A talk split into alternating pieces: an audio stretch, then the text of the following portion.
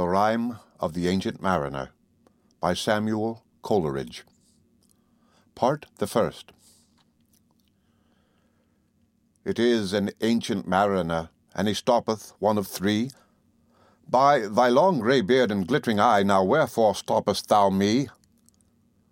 The bridegroom's doors are open wide, and I am next of kin. The guests are met, the feast is set. Mayst hear the merry din. He holds him with his skinny hand. There was a ship, quoth he.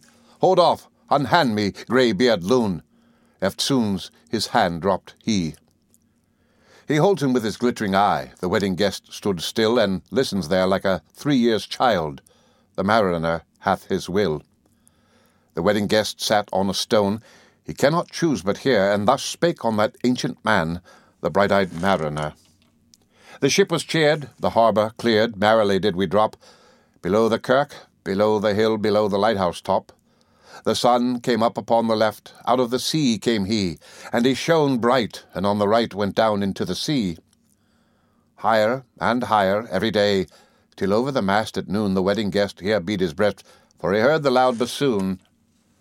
The bride hath paced into the hall, red as a rose is she, nodding their heads, before her goes the merry minstrelsy.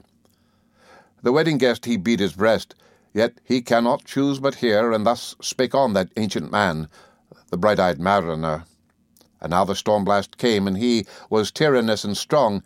He struck with his oar taking wings, and chased south along, with sloping masts and dipping prow, as who pursued with yell and blow still treads the shadow of his foe, and forward bends his head. The ship drove fast, loud roared the blast, and southward, aye, we fled.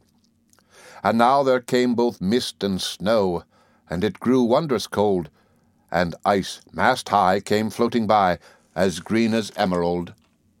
And through the drifts, the snowy cliffs, did send a dismal sheen, nor shapes of men nor beasts we ken, the ice was all between.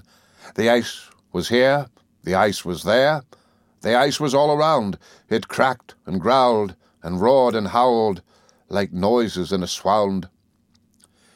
At length did cross an albatross. Thorough the fog it came, as if it had been a Christian soul, we held it in God's name. It ate the food it ne'er had eat, and round and round it flew. The ice did split with a thunder fit, the helmsman steered us through, and a good south wind sprung up behind.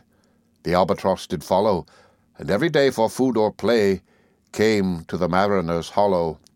In mist or cloud on mast or shroud it perched for vespers nine, whilst all the night, through fog smoke white, glimmered the white moonshine. God save thee, ancient mariner, from the fiends that plague thee thus. Why lookest thou so? With my crossbow I shot the albatross. The end of part the first of the Rime of the Ancient Mariner by Samuel Coleridge. Read by Rick Kishner for Lit2Go on the web at fcit.usf.edu.